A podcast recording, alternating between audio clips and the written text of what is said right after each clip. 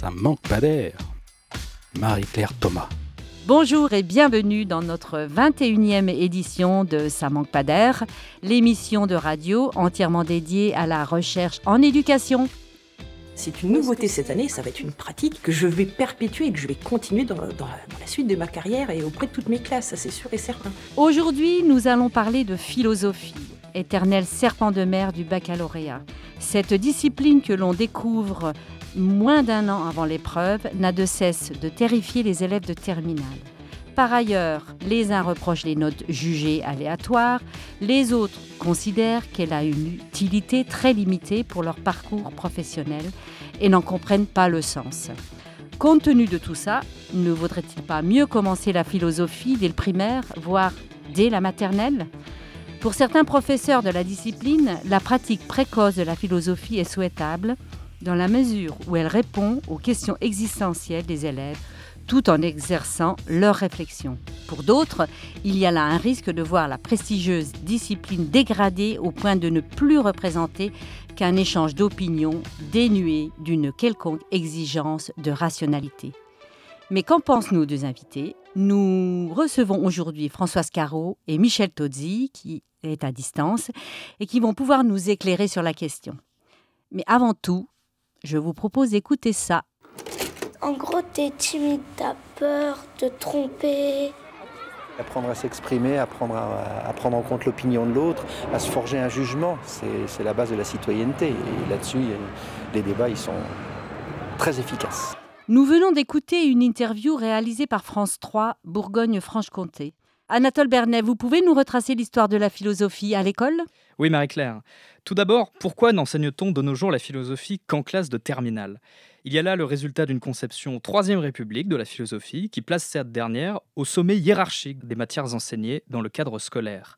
Cette matière supérieure en termes de réflexion et de recherche de la rationalité devait donc être le couronnement du parcours scolaire, d'où son cantonnement à l'ultime classe précédant le baccalauréat. Mais alors depuis la Troisième République, ça n'a pas changé? On n'a jamais essayé d'en faire une matière plus universellement enseignée? Pour être honnête, la dynamique a plus souvent été inverse. Euh, en 1975, le projet de réforme ABI, euh, qui a notamment donné lieu à la création d'un collège unique, disposait d'un volet sur la philosophie, qui prévoyait certes de mettre trois heures de philosophie dans l'emploi du temps des élèves de première, mais aussi de rendre la matière optionnelle en terminale. Ce programme prévoyait donc, vous vous en doutez, une réduction drastique du volume horaire, ainsi qu'un gel du recrutement des professeurs de philosophie. Ce volet sur la philosophie n'a été d'ailleurs abandonné que suite à la mobilisation du nouvellement créé GREFF, c'est-à-dire le groupe de recherche sur l'enseignement philosophique, auquel participait un certain Jacques Derrida. C'est ce même Jacques Derrida qui, en 1989, a été l'auteur, avec Jacques Bouvresse, du fameux rapport Derrida-Bouvresse prônant une extension de l'enseignement de la philosophie. Donc la fin du XXe siècle a été marquée par une vraie extension bah, Pas du tout, justement.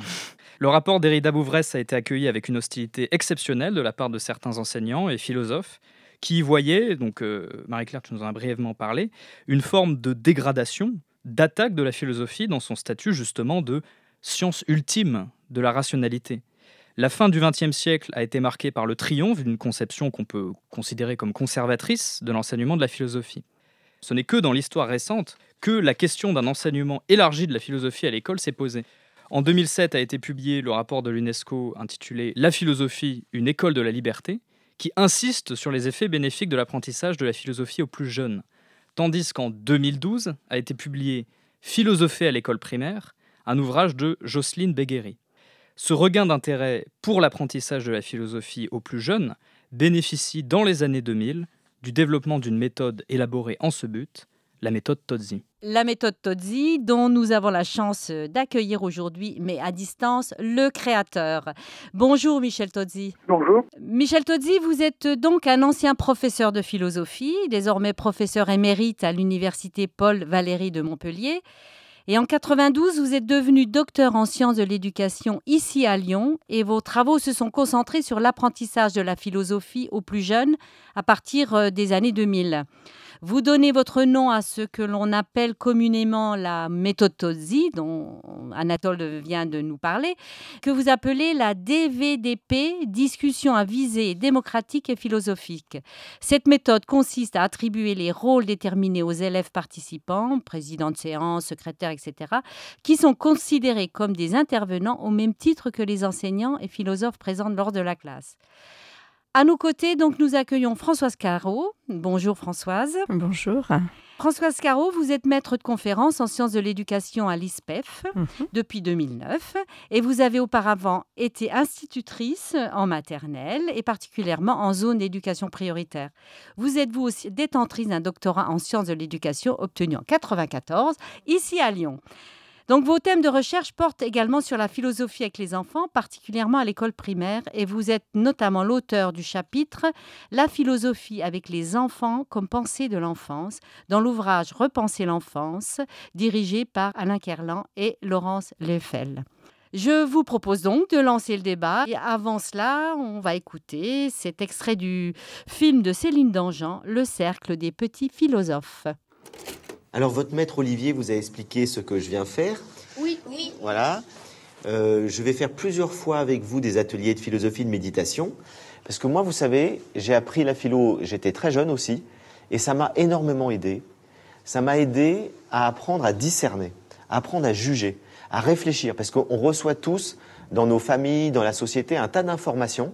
Et souvent, on n'a pas d'esprit critique par rapport à ça. Et il y a un philosophe qui s'appelle Montaigne. Il disait à l'école, on nous apprend à avoir une tête bien pleine. C'est-à-dire qu'on apprend beaucoup de connaissances. Et il disait, il faudrait nous apprendre aussi à avoir une tête bien faite, c'est-à-dire apprendre à bien penser. Ça manque pas d'air. Marie-Claire Thomas. Donc, euh, pour avoir une tête bien faite, Michel Tozzi, pensez-vous que c'est une bonne chose que de commencer en primaire? Absolument. Et d'ailleurs, euh, euh, il n'y a que la France qui s'est mis très tardivement à la philosophie à l'école primaire dans, la préface que Michel Sasseville, qui est spécialiste québécois, avait fait de, mon ouvrage, donc, euh, euh, qui est paru chez Hachette en 2001, euh, il disait Enfin la France. Et c'est vrai que Mathieu Liman a lancé la philosophie avec les enfants dans les années 1970, disons, aux États-Unis. Et partout, si vous voulez, dans tous les pays, disons, développés, en Asie, en Amérique du Sud, etc., la philosophie avec les enfants donc, est développée. Donc nous sommes les derniers finalement donc à, nous y être mis et on a eu bien tort parce qu'on a perdu un temps précieux. Alors pourquoi c'est intéressant de faire de la philosophie avec les enfants? Oui, c'est ce que je, j'allais vous demander justement. Oui. Qu'est-ce que ça apporte justement? Quelle est la plus-value de, d'intégrer la philosophie euh, dès le premier âge?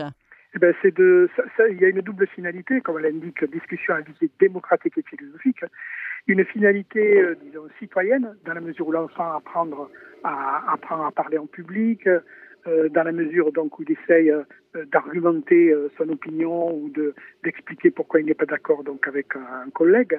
Donc il y a finalement un esprit critique qui est qui est développé. Et puis ce qu'on lui demandera en tant que citoyen. Et puis ensuite, la visée est philosophique, et elle est philosophique parce qu'on va essayer de mettre en œuvre un certain nombre de processus de pensée, de problématisation, de conceptualisation et d'argumentation. Donc cette double visée fait qu'on cherche à la fois à former le citoyen et à former l'homme. Françoise Caro, vous pouvez rajouter quelque chose ou nous, nous expliquer euh, euh, ce que la, la, philosophie nous apprend des enfants, justement, le fait de, de, faire de la philosophie très tôt? Oui, alors euh, justement, c'est intéressant de voir toutes ces évolutions dont, dont, votre Anatole nous a parlé, puisque pendant très longtemps, on a considéré que les enfants et les jeunes enfants n'étaient pas capables de philosopher. Et pourquoi ils n'étaient pas capables de philosopher? Parce qu'ils n'avaient pas suffisamment de savoir. Et que pour pouvoir philosopher, il fallait avoir des savoirs. Et euh, c'était aussi lié quand même à une conception de la philosophie qui était plus une histoire, un apprentissage de l'histoire de la philosophie, de l'histoire des grands penseurs plutôt que de la pratique elle-même philosophique. Et donc il y a aussi euh, un changement d'approche même de la pratique philosophique avec les élèves en terminale et qui a aussi permis euh, cette approche euh, auprès des enfants. Et c'est vrai que auprès des enfants, on ne peut pas parler d'enseignement de la philosophie. Je ne pense pas qu'on puisse parler de ça, et enfin peut-être Michel me contredira, mais euh, euh, dans ce qu'on a pu observer ou faire euh, nous-mêmes, c'est une pratique. Et c'est d'abord une pratique langagière.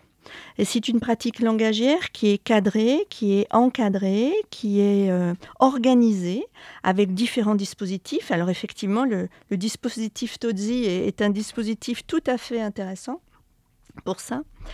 Mais euh, et, donc c'est aussi en lien, euh, une mise en lien entre la parole et la pensée qui n'est pas si simple et qui est complexe justement pour des jeunes enfants qui sont en train d'apprendre à parler. Et en même temps qu'ils apprennent à parler, mais ils apprennent aussi à, penser. Et c'est aussi en apprenant à penser qu'on apprend à parler. Enfin voilà, il y a, y a, vraiment cette dialectique entre les deux.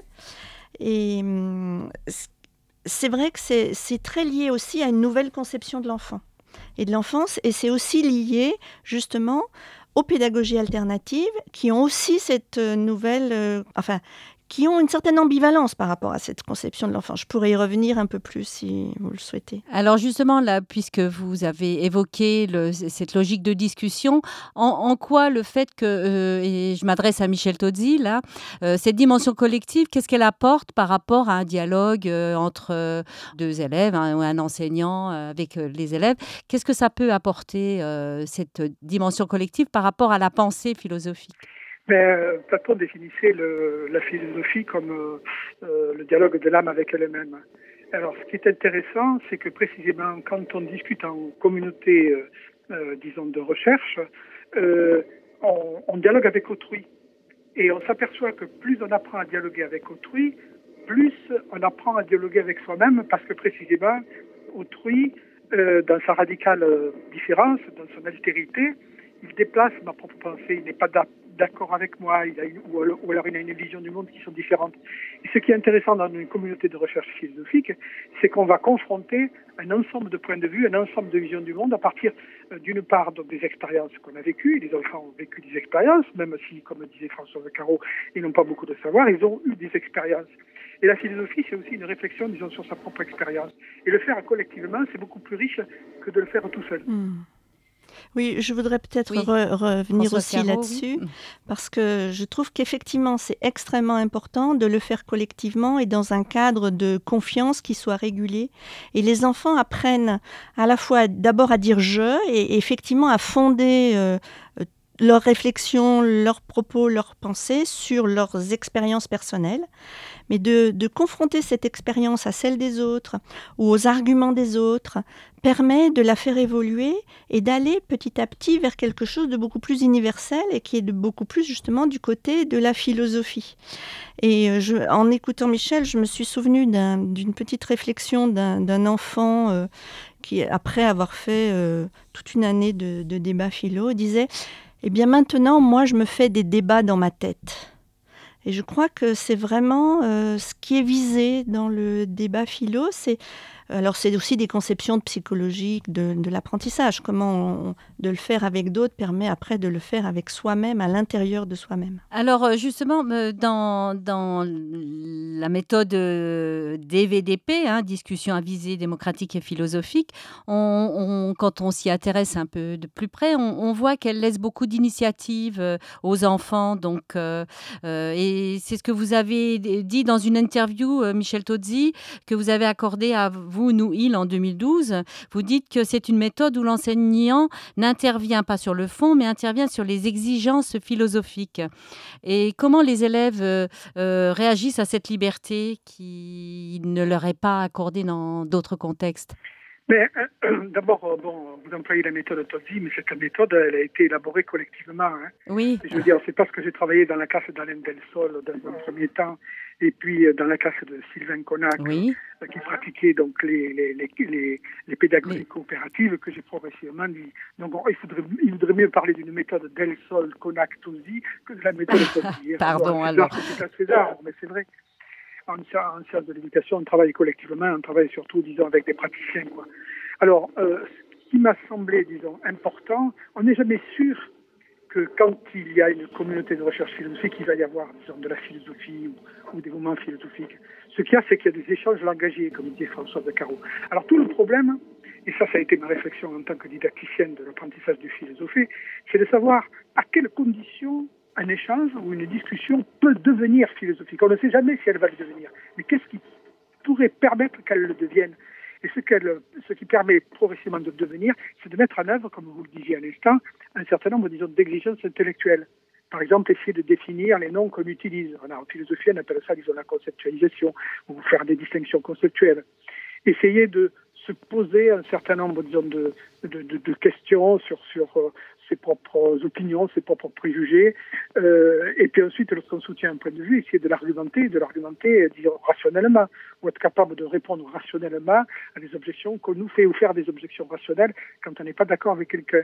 Et c'est le, le, rôle, le rôle de, de, de, de l'enseignant, l'animateur, si vous voulez, de cette communauté de recherche, c'est précisément de faire en sorte euh, que s'exercent ces différentes exigences. Alors, par exemple, un simple pourquoi amène, si vous voulez, à une argumentation, même si dans un premier temps il n'y a qu'un exemple après. Pourquoi Parce que, on donne un exemple, on met l'exemple n'est pas le, le, degré zéro de la conceptualisation, c'est faire déjà euh, le, lien, si vous voulez, entre euh, euh une notion, donc qui s'exprime dans le langage par un mot, avec avec une avec un concept, quoi. Et c'est ça qui est quand même, disons, important, quoi. Donc ce sont ces exigences intellectuelles qui finalement donc, bon, euh, euh, assurent la philosophicité ou le degré de philosophicité de, de, de, de la discussion. Et, et, et, ça, ça va dépendre du niveau des enfants et du niveau aussi, disons, de, de chaque enfant. D'accord. Eh ben, justement, oui, vous avez parlé de, l'action du, du, maître hein, qui est là pour réguler, pour distribuer la parole ou permettre que la, la parole, elle s'exprime avec euh, euh certaines règles. Euh, ces, ces, règles, vous, bon, vous en avez donné une ou deux, comme ça, vous pourriez euh développer un peu plus pour les auditeurs? Absolument. Moi, ce qui m'a beaucoup intéressé dans la pédagogie coopérative, euh, c'est de donner un certain nombre, disons, de, de, de, métiers ou de rôles, si vous voulez, ou de statuts, disons, aux élèves. Et nous fonctionnons, par exemple, dans un système de co-animation. Moi, je suis l'animateur, si vous voulez, sur le fond. J'ai à côté de moi un ou une élève qui est président de séance et qui gère la forme, c'est-à-dire la répartition démocratique de la parole, et selon un certain nombre de règles. Par exemple, on ne se moque pas, euh, on laisse la parole, euh, on, on, laisse la personne qui parle donc terminer euh, ce qu'elle a à dire. Euh, euh, euh, il y a un ordre d'inscription, c'est-à-dire que on lève la main pour pouvoir parler et on vous prend votre d'inscription. Mais il y a une priorité à ceux qui ne sont pas encore exprimés et qui ont un droit de première intervention lorsqu'ils ne se sont pas encore exprimés.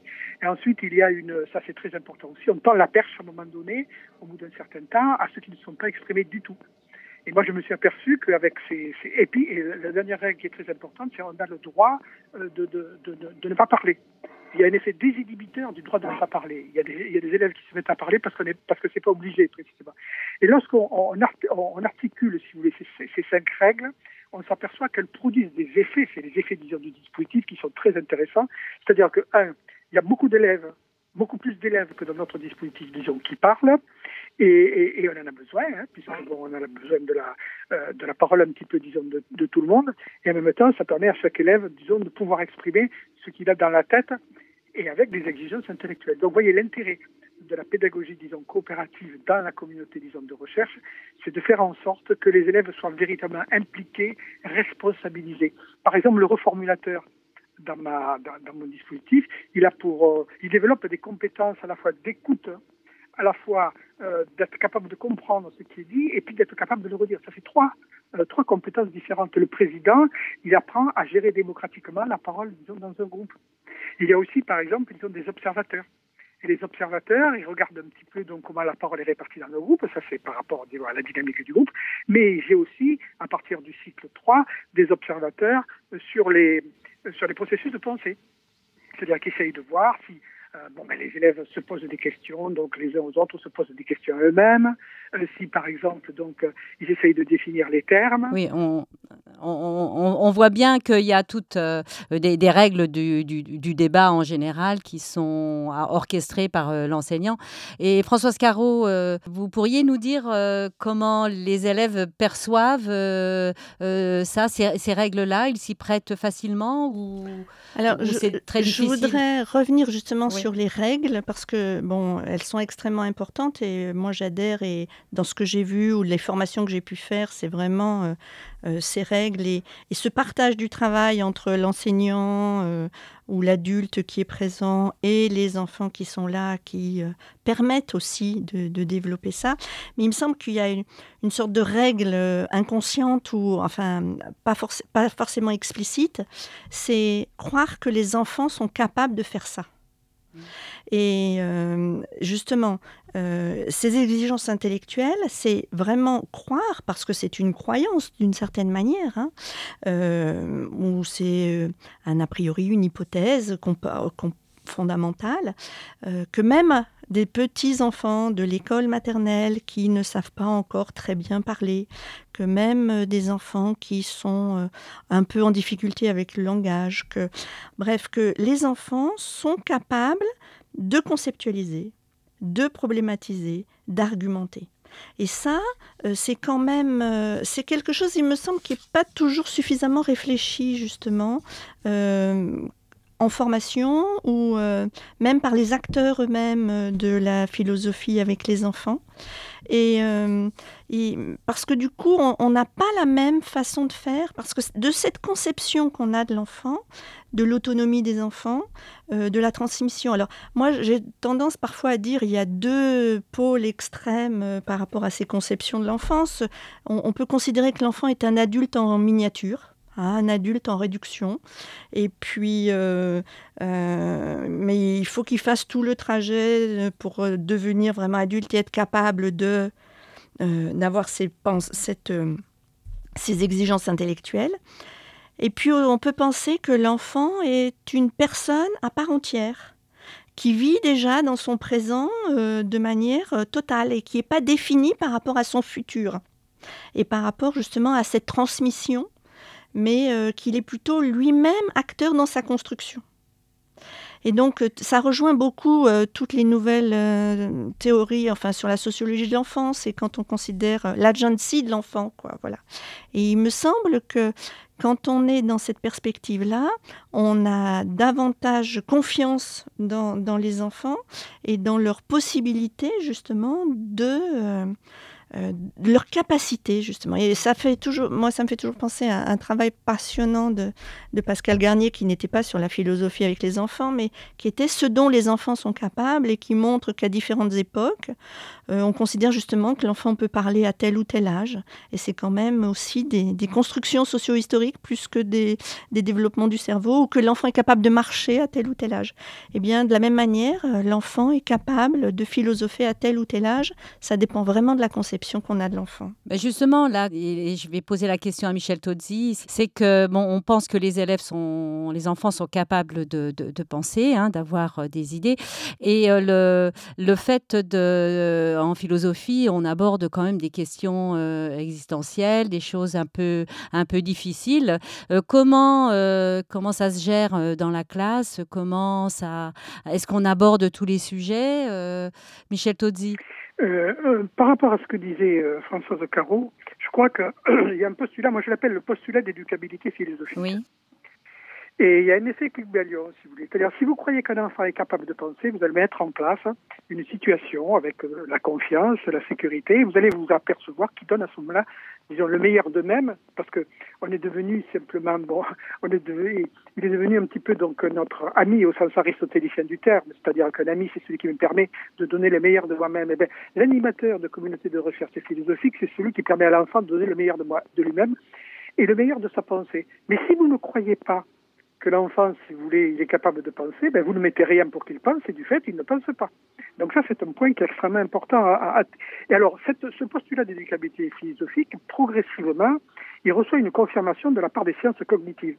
Vous avez par exemple une spécialiste de la psychologie cognitive euh, qui, s'appelle Alison Gopnik, qui a écrit un ouvrage maintenant euh, qui s'appelle donc euh, le, bébé est philosophe.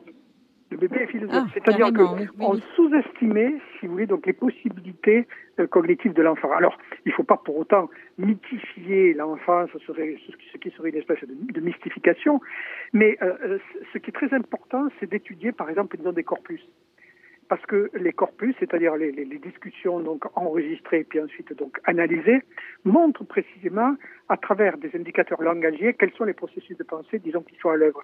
Et c'est pour ça que les sciences du langage, par exemple, sont très intéressées par les corpus de discussion à visée démocratique et philosophique, parce qu'ils trouvent dans ces corpus-là euh, et eux, ils utilisent les, les, les instruments, hein, bon, des sciences du langage, des indicateurs langagiers, etc. Et ils trouvent des corpus extrêmement riches. Et moi-même, j'ai fait des expériences dans lesquelles je comparais dans la même classe et avec le même, euh, le même instituteur euh, le conseil coopératif et la discussion à visée démocratique et philosophique. Et eh bien le niveau de langue est plus élevé dans la discussion à visée démocratique. Alors je me suis demandé un petit peu pourquoi. Donc bon, c'est quand même intéressant. C'est les mêmes élèves, c'est les mêmes profs, etc. Mais c'est parce que dans le conseil coopératif, il reste quand même, si vous voulez, euh, parce que le langage peut être un pouvoir aussi, un peu un rapport de force. Quand on, prend, quand on veut prendre des décisions, par exemple en conseil coopératif, eh bien, on aimerait que ce soit sa décision à soi qui Les objets ne sont pas les mêmes. on, est, on est encore un peu dans le pouvoir de, on est, on est, dans le rapport, encore un peu dans le rapport de force, même s'il a été atténué, parce que euh, quand on commence à discuter, bon, euh, ben, ça c'est la violence, si vous voulez. Par contre, quand on est dans la discussion à visée démocratique philosophique, on n'est plus dans le rapport de force, on est dans le rapport de sens. C'est-à-dire qu'on est en train de traiter une question, disons, qui est extrêmement difficile, et, et, tous les gens, disons, qui sont là, euh, sont autant de personnes ressources les uns pour les autres pour essayer d'avancer collectivement. Donc ce qui est important, c'est le rapport à la question, c'est le rapport au sens et non pas finalement le fait d'avoir raison, c'est-à-dire d'avoir finalement raison de l'autre. Justement, qu'est-ce que vous pouvez dire par rapport à ces détracteurs euh, euh qui ne croient pas au potentiel ah ben, Moi, la, la, la, première chose que je dirais, notamment aux professeurs de philosophie, particulièrement à l'inspection générale de philosophie, ce serait essayer et vous verrez. Voilà, c'est ça. il y a une espèce d'a priori qui fait que, bon, ils, ils, ils n'ont pas envie eux-mêmes parce que peut-être parce qu'ils ont peur que s'ils faisaient un certain nombre de choses, soit ça ne marche pas, soit ça marche trop bien, et donc ça ne rentrerait pas, si vous voulez, dans leur catégorie de pensée. Pour penser la philosophie avec les enfants, il faut complètement changer de vision de l'enfance, Françoise Caro l'a dit très bien, et en même temps de vision de la philosophie. Comme disait Françoise Caro, on n'est pas dans un enseignement de la philosophie, on est dans des pratiques, et non pas de la philosophie, on est dans des pratiques du philosophie. C'est-à-dire on considère que la philosophie, c'est essentiellement, une démarche de pensée qui doit être accompagnée qui doit commencer le plus tôt possible et qui doit être accompagné avec une sensibilité de l'animateur, une vigilance, c'est un, peu une vigie si vous voulez, il est en état de veille par rapport, par rapport au processus qui émerge. Et ce qui est très intéressant, c'est de travailler par exemple dans la zone de, de développement euh, proximal, conceptuel, disons, de l'enfant. Par exemple, vous demandez à un enfant, euh, mais pourquoi on dit c'est pas juste? Il va vous donner des tas d'exemples. Et puis ensuite, vous dites, ah ben oui, là tu me donnes un exemple d'injustice, mais alors la justice, c'est quoi? Eh bien, vous avez des enfants qui commencent à vous donner une définition de la justice et des enfants qui en sont particulièrement incapables. C'est-à-dire qu'ils n'arrivent pas, si vous voulez, à sauter le pas euh, de l'exemple, si vous voulez, à la définition. Et, c'est là que se trouve précisément la zone proximale de développement consuel. Et c'est par l'accompagnement, disons, de l'animateur qu'on va les aider à franchir ce pas. Un peu comme quand un enfant apprend à marcher, il y a un moment où on le tient avec les deux mains, et puis il y a un moment euh, où on le lâche et où il marche tout seul c'est dans cette zone-là qu'il faut travailler. Et vous, Françoise Caro Oui, alors je pense justement euh, par rapport aux détracteurs, et c'est vrai qu'il y en a beaucoup, et, que quelquefois certaines pratiques euh, peuvent donner le bâton pour se faire battre, hein, d'une certaine manière, parce que euh, on peut entendre certains débats parfois où on a l'impression d'avoir une succession de mots d'enfants. Quoi. Oh, c'est adorable ce qu'ils disent, euh, voilà, c'est drôle, c'est frais, etc. Or, c'est pas du tout cela qu'on cherche dans le débat philosophique avec les enfants. Donc, euh, effectivement, vous parliez tout à l'heure des questions existentielles. quand on fait de la formation avec des, des collègues pour faire du débat ou autour du débat, moi je disais toujours, il faudra vous attendre à ce que les enfants vous parlent à un moment de la mort et de Dieu.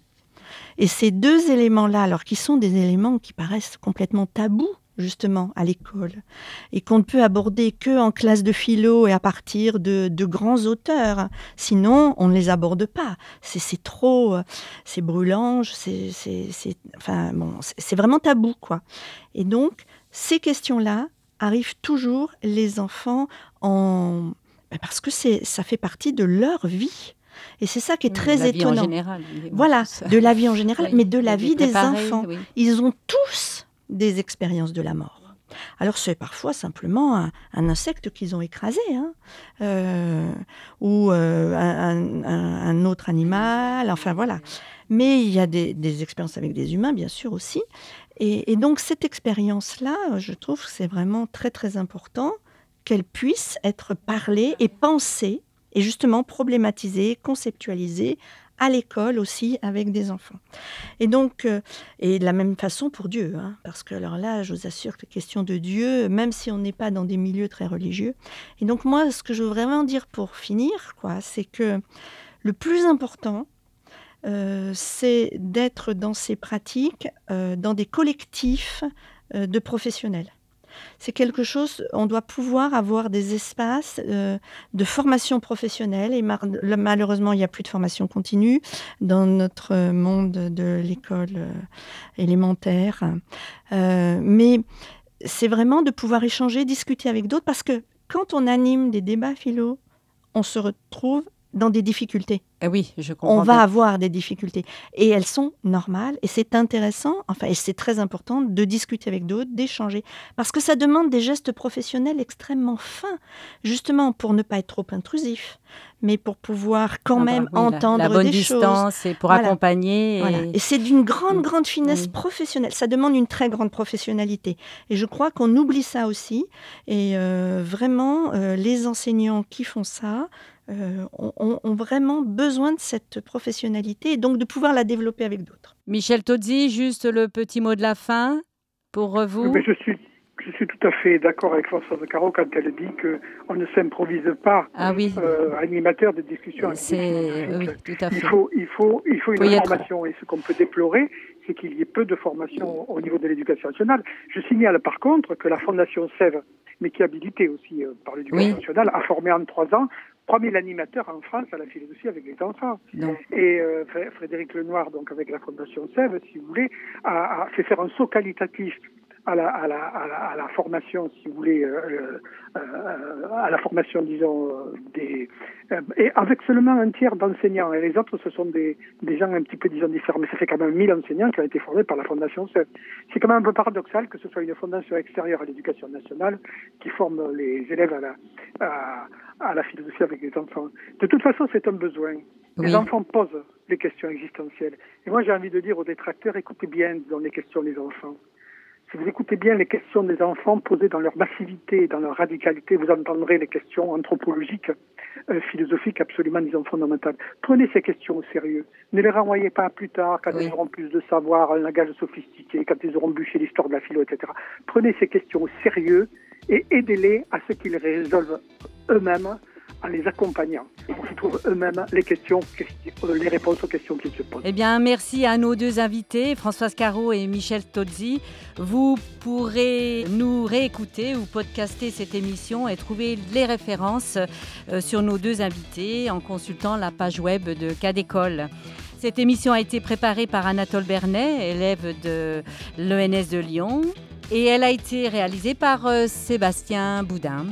Prochain rendez-vous de Ça manque d'air, ce sera au mois d'octobre sur le thème de l'évaluation. Au revoir à tous.